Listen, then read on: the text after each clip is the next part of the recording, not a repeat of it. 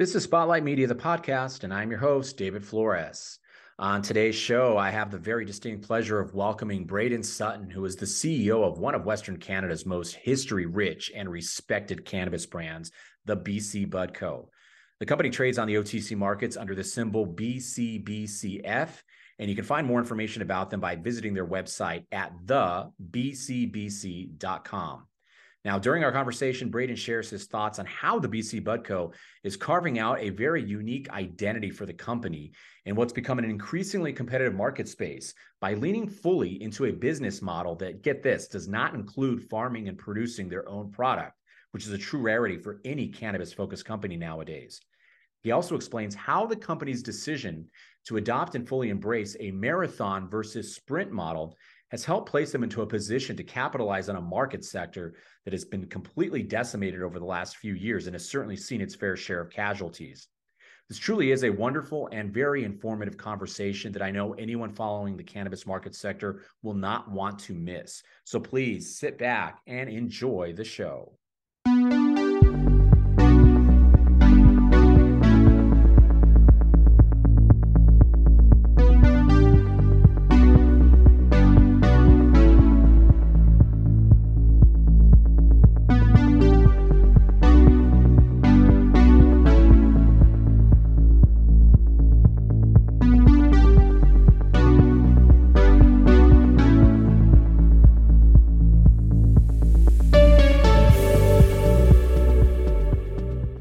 Hey, Brayden Sutton, CEO of the BC Bud Co. Great to have you here on the show with us. How are you doing today, sir?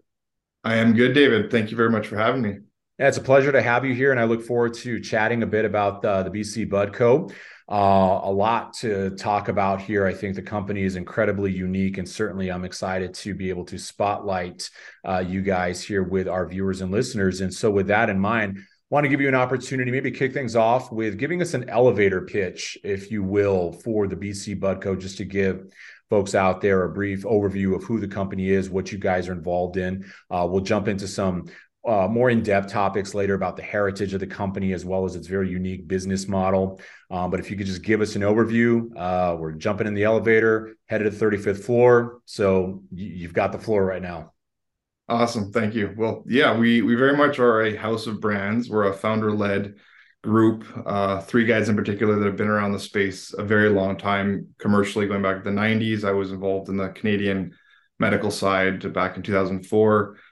So a self-funded, really qualified group in the space. I hate to say it like that, but we are a contract manufacturer model, sort of a licensing model, whereby we enable we provide our strains to the growers. They grow for us under our protocols. It goes off to process, goes to the province, and then it ships out. And we're in about 500 stores with about four different brands right now and about 30 different products covering everything from rosin, infused pre-rolls, regular pre-rolls, various bag formats. We have vape carts and soon-to-be beverages as well. And we are in edibles with canna beans and canna almonds. So we really touch kind of all the value segments, guys that have done it before and created a lot of really valuable offerings in the space, and guys that really know how to get shelf space, earn it, build the trust, and really connect with the consumer, and have a model that's light and nimble and allows us to kind of evolve with this space, because it's never a static industry, never has been.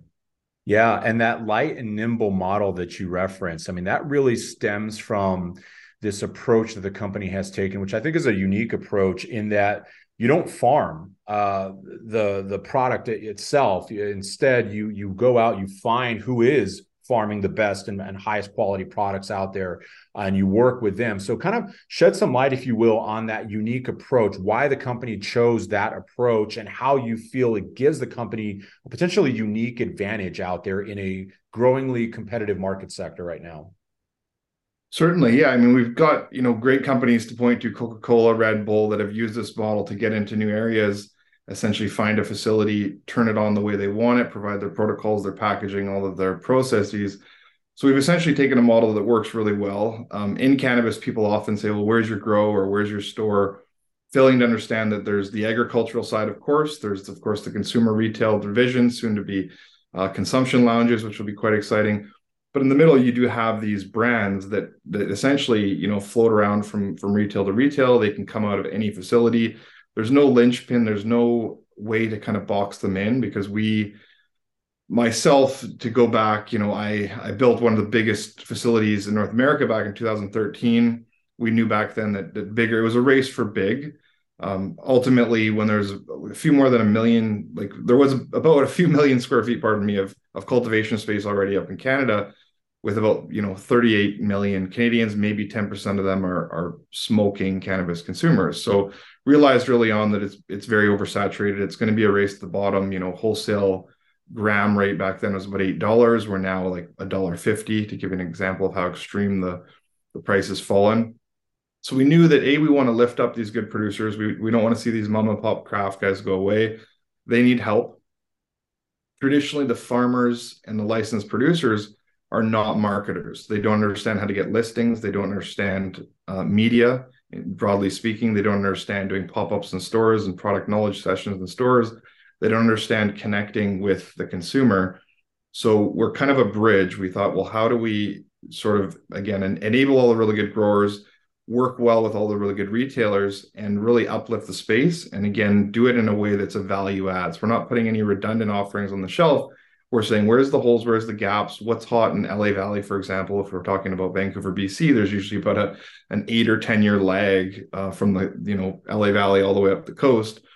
And so ultimately knowing how to get in front of it, produce and supply things to people that are going to go into the store and ask for it by name. And we've been able to do so. It's very important to note that we've done it without the use of paying these data fees. So currently there is a real issue in the space, not just the oversupply in the back of the product, but these retail stores are saying, hey, there's 200, 250 brands I could buy from. What are you going to do for me? So the producer ends up paying data fees to basically gain access to Intel to buy shelf space. So what happened in the beginning was the big guys came out, big budget, Bay Street and House Street, and all the mania came in and flooded in the money. Everybody had money to spend, so they bought shelf space. They didn't earn it. And what we've done is we've earned spot by spot and store by store. So we're really, again, building a brand with generational cannabis in mind. Like there's really no notable people in Canada at the moment, despite it being a $4+ billion legal industry, and realistically probably like a $10 billion illegal industry still with the black market. So there's a lot of catalysts in the future from the point of the black market slowly making its way into the legal framework. So just guys that understand really the landscape macro, that understand the consumption side, because it's a very picky consumer. The value has to be there price-wise, which we understand. But, you know, if we can get a brand out in, you know, let's say we have one listing at $100,000 a month, like very modest to achieve. You get 30 or 40 of those listings, you've got yourself a pretty good going concern. But in doing so, you're not adding more staff, you're not adding more CapEx, there's no extra leases, there's no extra distribution or logistics from a growing point of view. You're simply procuring that product as you grow. So I'd like to think that we've somewhat hacked the space in Canada. It's not a perfect model, but it does work, and it allows us to grow without increasing our cost of doing business. Sounds like you guys have cut out the fat. And I think that's important, because just based on my own observations, you know, in following the cannabis sector here across North America for the past few years, I've seen companies try to take on a little bit too much. And yes, their intentions were great, but trying to bite off more than you can chew doesn't always end up well. But it seems like you've taken an approach that is, let's run lean and let's, you know, move methodically versus let's just go out there and grab everything that we can get our hands on. Is that more or less kind of the approach that you have taken? And if so, I really want to drill down into how that creates a unique advantage for the company, because I think right now, with this being such a competitive space, you know, there's a lot of companies out there that those in the investment community can take a look at. But I think this is an area that really makes the BC Bud Co incredibly unique. So I really want to, if we can, just take a little bit more time to dive deeper into the business model and how it really does help set you apart from other companies out there. Totally. And thank you for that. So to go back again, to answer the question, you know, a reason I brought up Supreme, which was the 7-acre facility, about 360,000 square feet, is the trend, what was trending, what was financeable was big. Bigger is better. Less than a year later, what was trending was purpose-built. So then I'm focused on Alberta. Aurora came to be. Aurora created the first purpose-built, modest, 250,000 square feet, not not to us at all. But back then it went, okay, we need to be purpose-built. Then they quickly realized you can't control the environment. You can't put out this craft made with love, mom and pop out of these Costcos. It just doesn't work. There's no economies of scale with craft once you start to expand out on that scale. You can't control quality. So what the industry has done to date, my point being, is that it's been reactive. It's been knee-jerk industry. We need to do this. We need to do this. We need to get into CO2 extraction. We need to get into, infused live rosin. Like, it's always reactionary. What Josh Taylor and myself are doing with this company is we're building a business. So started out as a PrivCo, a very intentional PrivCo based on many decades of combined work on the ground in the space. And we said, okay, well, who's the best grower? Okay, got them. Walk in. How do we negotiate a program? Done. Who are the top 10 stores we like? Okay, let's go tomorrow. We go to each store. We give them the information. We say, here's what we can offer. So we built it truly brick by brick as a sustainable business that we can continue to expand on and take the model to Alberta. We're now in 6 provinces, by the way. We'll soon be in the US, I hope, on a licensing front and then globally. But we have a process where we can say, hey, Mr. Grower, I know you have amazing product. I know you want it to stop there. You just want it bought, and you want to know you have a futures contract and somebody's going to come along and buy your product. Hello, Mr. Retailer. I know that you have people coming in every day saying, what do you recommend? And your bud tenders don't know what to recommend. Here's a product that competes with all of these at $1 less, and here's all the reasons why. It's local. You've got me to contact, et cetera. Okay, Chuck, so you've done their job. You've done their job. Now you're bridging the gap. And you're making the space a little more navigatable for those two sides of the spectrum. Yeah. We also very intentionally kind of backed this into a CBC or a PubCo that I had with Mark Lustig. Mark had just sold Origin House for $1.1 billion US to Cresco Labs. We are a mini Origin House because we are not trying to be cute. We're not trying to go and buy infrastructure. We're trying to be relevant. We're trying to own things that people ask by name. I'm often cognizant, for example, that in 1933, they repealed the Volstead Act. Prohibition was repealed. It was only illegal to consume alcohol, I think, like 12 or 13 years in America. But what happened in 1933 was it didn't flip legal. It was a decade battle from like the gin joints and the rum runners, all the Canadian whiskey coming down from Canada. That didn't go away overnight. So the legal guys that came in when alcohol was repealed, or the prohibition was repealed, they had a 10-year battle. So in Canada, October 2018 was legalization. We're only 4.5 years in. It's unrealistic to think the sector is going to be perfect in 2024. So we know that. So the solution for us was we have this brand that works. We have a model that works. We're relevant in the industry. We're continuing to expand and get market share. We're helping support the industry. We're helping the consumer. And now we have a public vessel, which we can hopefully go mop up the industry in about a year when the beautiful brands that were resilient enough to survive did so. And all the original people in the sector have all long but tapped out, and all the creditor protection that we've seen this year in Canada, which I know will happen in the U.S., sadly, because of 280E and delays that are there. It's tragic what's happening because they've, in essence, legalized something there on a state level, like in Nevada where you are, but really made it impossible to do business because you still don't have banking privileges. You still don't have the ability to write off staff.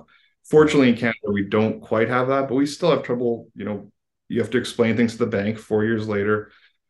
My point being is that it's still a very broken, fragmented industry. So the guys that are able to navigate it today, as long as they can survive and remain capitalized, I think we'll have an incredible buyer's market of really solid brands, because we can already go buy those facilities for pennies on the dollar. Retail stores are all for sale because they're not making big money.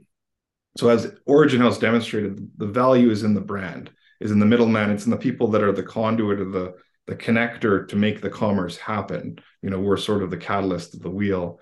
So we definitely think we're in the right place. I hope that long-winded answer sort of answers your question, but it was a very thought-out model with the 20-year plan in mind, not the moment. It was survive the moment, navigate it, but build this ship for who's going to be the big liquor brands of 2027. That's still yet to be decided. So yeah, looking ahead, I think, and how you're going to get from point A to point B, then point C, and so on and so forth, I think is really important here.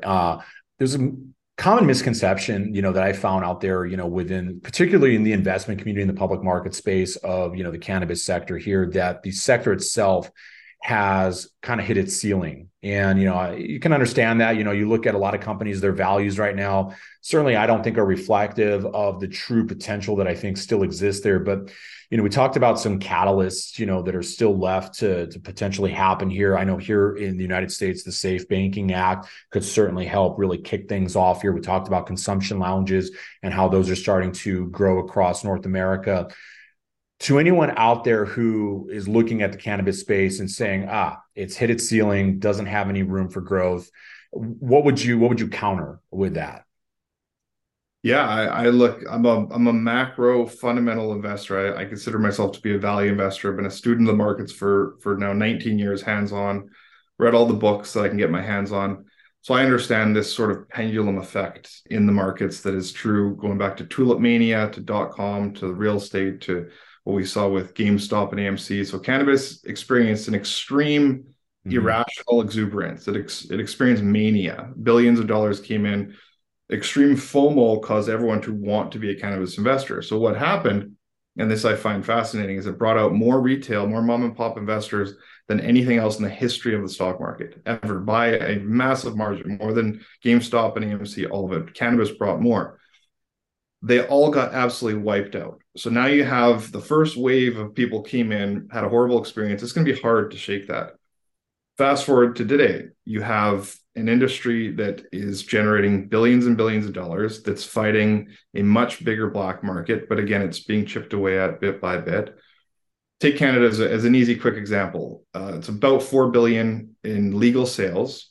You had a collective, I would say, 6 billion to 8 billion at the peak, maybe, of the LP market of just the growers in Canada. That has shrunk dramatically down to probably in the neighborhood of sub 2, maybe 1. So that pendulum has gone too far. So you take Canada as a micro market. Canada is probably not that much bigger than Nevada, ironically, which is why I've always loved the Nevada market. But again, the point being is that if that plus 10 billion is being consumed illegally still, I think that 10 to 20% of that's going to leak into the legal market without a doubt. And then consumption lounges will move up. Further price compression or cheaper pot will also move that up. Further trust, we got to get years away from what Canopy did and Afria and Can Trust, like the big major bankers that polluted into cannabis. The tourists that raised all the money ended up being frauds. Like the industry was worried about the growers, the black market, and the only guys that caused any damage and reeked of all of the bad instances were all bankers. So kind of ironic how that took place. And then the poor gardeners were like, wow, this is a nasty den of thieves. So it's fascinating to say that the capital markets intersected with cannabis. It got the funding. It got way too big too fast. We realized that, whoa, even your daily smoker, I often remind people the daily pot smoker smokes maybe a gram a day realistically, some 2, which is a lot. It's quite a bit. And that's maybe $20 a day. So that person's maybe 9, 10% of the population. Okay, well, it's not a huge number. Again, it's a lot bigger than we're seeing in the legal market because it's not representative with the black market. But I think, again, the opportunities today to invest back in Anheuser-Busch in 1934, when people are kind of like, well, I can just go next door to the gin joint. It's been there a decade. It's cheaper. It's easier. I like Larry, the bartender. So old habits are hard to break. And I think we're still early. I think we're kind of bouncing along the bottom of the space. Like MSOS is a perfect example. I wrote in my book a year and a half ago, I said, don't buy any MSOS calls yet. We're still probably a year or two away out from any real things happening, which will probably be an election matter. Like they'll probably use that, next year on the Democratic side, but there's a reason it hasn't happened yet. And there's things like big pharma and big alcohol, and they push very hard and spend a lot of money to ensure that their market share doesn't get eroded. So Canada, if anything, is a great case study, guinea pig, and it's working great in a sense that, again, the overall sales for the industry have actually gone up every single month exponentially without any real disruption in terms of legal sales numbers. So I think the next many quarters look great. I think we're at the end, the bottom of the barrel in terms of ability for companies to finance. So in other words, it's never been harder. Most of the existing operators are carrying large amounts of interest-bearing debt, like debenture debt, that'll weigh on their share capital, because as they convert, it keeps adding more shares. The stock keeps going down, yet the market cap keeps going up. So it's kind of a perfect storm for a real bottom, which I think we're pretty much in around in the fall. And again, the companies that can navigate, that aren't burning money, that don't have debt, are in a beautiful place. I really do believe. I agree. And so on that, can you give us a snapshot of the BC Bud Co's financial health situation right now, just to help folks out there understand? Yeah, certainly. Well, I'm very proud to say, as I mentioned, we did go public. So we're a corporate entity because we had a vehicle. So we ended up in a situation where we own the majority of the PubCo, myself, Josh Taylor, Mark Lustig, which is very beneficial and advantageous statistically for shareholders. Been the biggest supporters. We self-funded it. The company doesn't have debt. The company is cash flowing. Our all-in corporate burn, to give an example, is like sub 40K, 45K, which you will not find another operating cannabis PubCo that has that doesn't have any leases, that, for example, the management doesn't even have management agreements. There's none of these golden parachute contracts that have plagued the space. There's no RSU issuances, or there's no self-enrichment going on whatsoever in this vehicle, which has been a real challenge. We're about 12, 13 months into sales, did about $1 million in our first year, didn't really lose money. So we're right at that place now, finally, where, because it is a lumpy industry, meaning to say that you don't exactly send it to the province, get paid in 10 days. And in the Ontario store, for example, it's a 60-day net. So sales now are finally upwards of the 100K plus monthly. But again, we're demonstrating and proving out a model. We're not trying to buy sales. I think anybody could go and they can buy shelf space. We're trying to create essentially a very sustainable growth pattern in a chart and show people, based on trust and history, that, we've done this before, we're doing it again. It's not a race. This is not a Vancouver moment, or a Toronto moment, which is what happened. This is a marathon, and the guys here, they're young and they want to make a big mark in the space. So in good financial shape. Again, I've stressed that we were self-funded, never really did a retail round. So we've got the future to look forward to kind of expand out the shareholder base. But yeah, the company is in great shape overall, and hopefully in a position to be able to start to acquire some of the little guys. But what I'm finding, just from my position, is that even the real gems that are out there, they've all done raises. They have a lot of sort of shareholder fatigue issues, and they all have debt. They all have exorbitant lease rates because they signed back in the mania and they overpaid for their leases. So we're in a good spot in terms of being contracting out as much as we humanly can at the moment. Yeah, it's a very smart approach. And you mentioned the name Mark Lustig, and I want to take a moment to talk about his involvement here with the company, because I think it says a lot that, he's chosen to become involved here. He's someone that has been involved, in countless cannabis companies over the years. So talk about what Mark's involvement here with the company means, and, how you think it might be beneficial here as you continue to work your way and navigate your way, over the next couple of years. Yeah, I appreciate you bringing him up, because he's a big deal, certainly in my mind and others. He's the only guy, in my humble opinion, I've yet to see any other, that has a legitimate real exit, a cradle to the grave, real cannabis company creation, value creation, sold that company for over $1 billion. His first PubCo, he was also co-founder of Planet 13, probably the best retail store in Vegas. He's the chairman of IMC in Israel, throughout Germany. He's a part of Farmacello through South America, and he's the director of Cresco Labs in the US, one of the biggest MSOs. So I say that to say he's probably the biggest name in the space. He's got a phenomenal name. He's an amazing human being, deeply connected, and we are, in essence, his Canadian call option. So the BC Bud Co is where he's placed his bet. I'm in essence, his, called the Canadian jockey. We've been partners in the space for a long time. I was the guy that went down with him, helped build Origin House when it was called CRHC in 2014.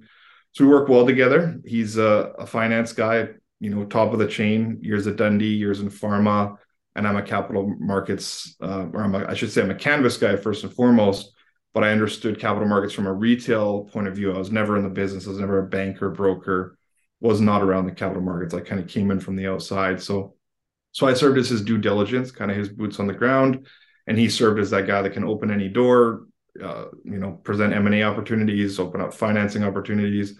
So we both have, literally $1 million+ in the company. He's highly convicted. He's an insider owner, more than 10% of the company. So he's very much involved. He's an advisor. We speak often. he has the same sort of opinion that, you know, cannabis came out loud and proud, way too much so. We knew he, like myself, shifted focus to the U.S. as soon as Canada sort of turned on because it got too wild too quick, and was exactly correct. And now he knows that, okay, now's the time. Now, here we are 4.5 years later, and now's the time to invest in Canadian cannabis. There's been 5 years of waste, of banging your head against the wall. And 5 years leading up to that, if you remember, more like 10 years, but it's been 15 years of practice. So Mark is a seasoned vet. He's a pro. He's qualified. He's the money guy. I'm the ops guy. With Josh, we have the ultimate brand and product guy with Josh Taylor, who really created the brand in the first place. And I think the three of us together, I think we're pretty well connected in terms of resources and access and trust, and, you know, the ability to get into conversations in cannabis for us is good. And I think that, again, is, hate to say it, but, you know, you've got a lot of people in the space that just don't have that, I'll call it, just like, again, a relevance or a familiarity. And like any industry, you want to work with people that are qualified. So I'd like to think we're a qualified group, and our board demonstrates that as well. We've got 3 independent directors that are probably, you know, among the top 3 known business/cannabis people in Canada. So good team to get done what we hope to do. Yeah, most definitely. And, you know, if we wanted to paint a picture of the cannabis landscape right now, I think you kind of gave us, you know, a good idea of it. The last 10, 15 years, it was kind of like a hurricane blew through, circled back around, came through again one more time. Skies are starting to clear up a little bit. Clearly, you know, there's a lot of catastrophic damage, you know, all around, but it appears, you know, the BC Bud Co is that one of the few buildings that's still standing, so to speak, to use an analogy there. And it's going to present some very unique opportunities. And so what I want to kind of, you know, give you an opportunity to share with us here is, in taking the marathon versus sprint approach, where does the company kind of go from here in terms of navigating a landscape that has been decimated over the past, you know, few years, but that leaves unique opportunities there for the taking? How does the company assess opportunities that might be available and understanding which ones are the ones to go after versus, you know, maybe, hey, we'll take a pass on this and just keep going, you know, until we find something else? What's the mentality here for the company as you move forward with your growth strategy?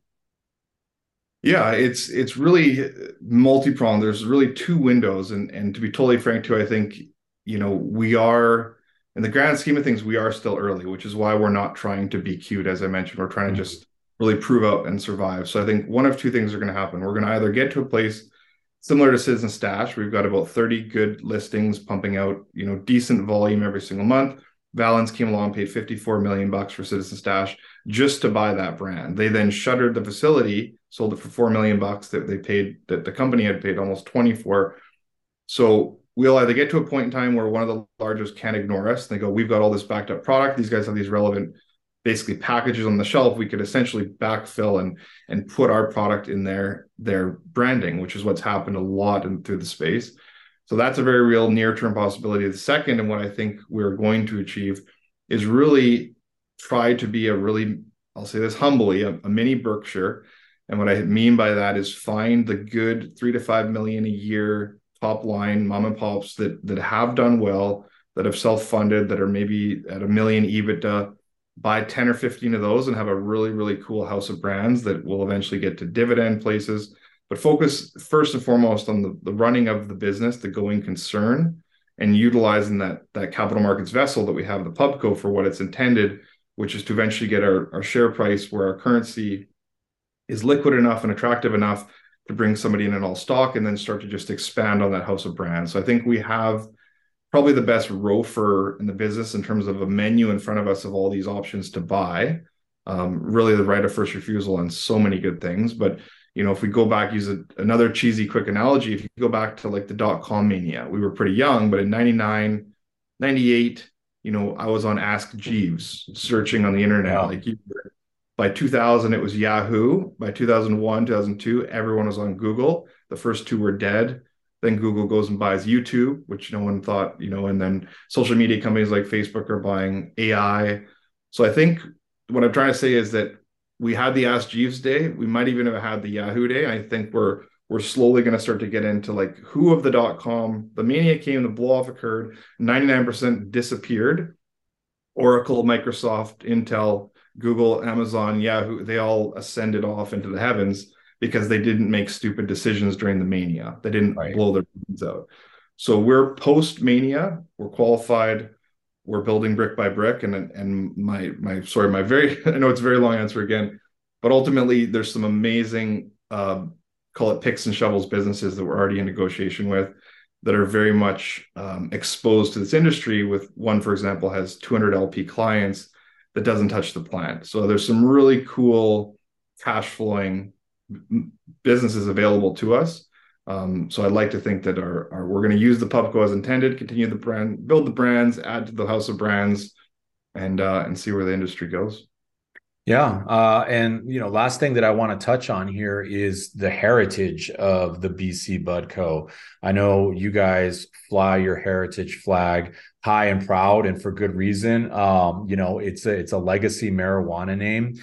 So for folks out there, that maybe aren't as familiar with the brand itself and the name, can I kind of give us a little bit of an understanding of the heritage and how that plays a role into the identity that you're carving out here for the BC Bud Co? Yeah, thank you. I mean, it goes back now, many, many decades, but it's a long story. I'll spare you as well. But I mean, BC has a long heritage of backcountry, highly passionate growers. Even UBC, the biggest university in British Columbia, is a gentleman there who unlocked the genome back in 1996, and that sort of took the entire global industry and really gapped it up.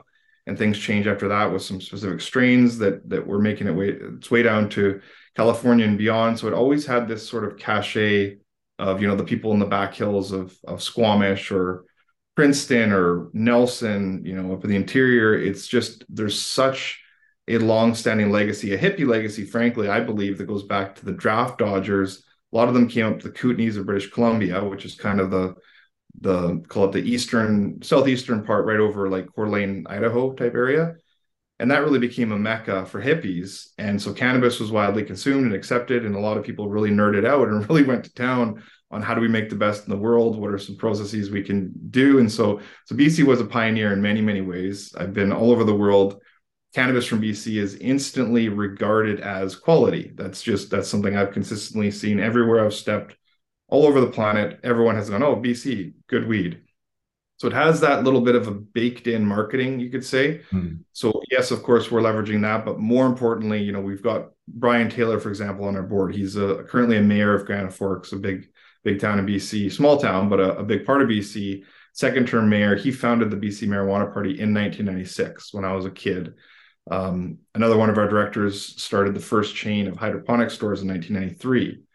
So we have people that are directly a part of and have lived and breathed, and had passion for this plant and the properties of the plant and what it can do and how it can bring people together for combined, literally 100 years. So I'm pretty proud of that. I come from the Fraser Valley of BC where, whether I wanted it or not, growing up as a kid, pot was everything. It was just, for whatever reason, it was totally entrenched into the fabric. Like a lot of areas will have drinking, we had a lot of cannabis consumption. Like I bought a blog in 2004 or 2008, it went live, cannabishealth.com, where I realized, wow, you can actually treat a heck of a lot of ailments using this one plant. And BC's always been really a kind of granola hippie, how do we sort of fight the man and big pharma and stay close to home, so to speak, and do what we can naturally and do it consciously and do what's good for the environment and good for our body and mind. And so I think there's a high level of trust globally. I think everyone in BC, again, feels sort of somewhat connected. So it's important to us to really, wear that, to own that. It's a huge responsibility. It's an awesome trademark.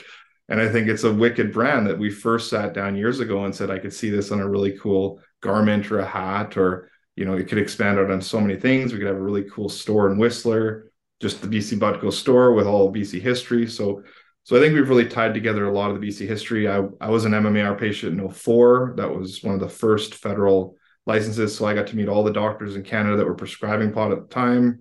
Got to speak all over the US with some of the biggest names. So we're guys that really fucking care about BC weed and about the industry, what it's done, you know, it's a big business in BC, and continue to be. I think we'll expand to be a big business globally. But for now, we're just, you know, focusing on what we know and trying to make better something that we're already very familiar with.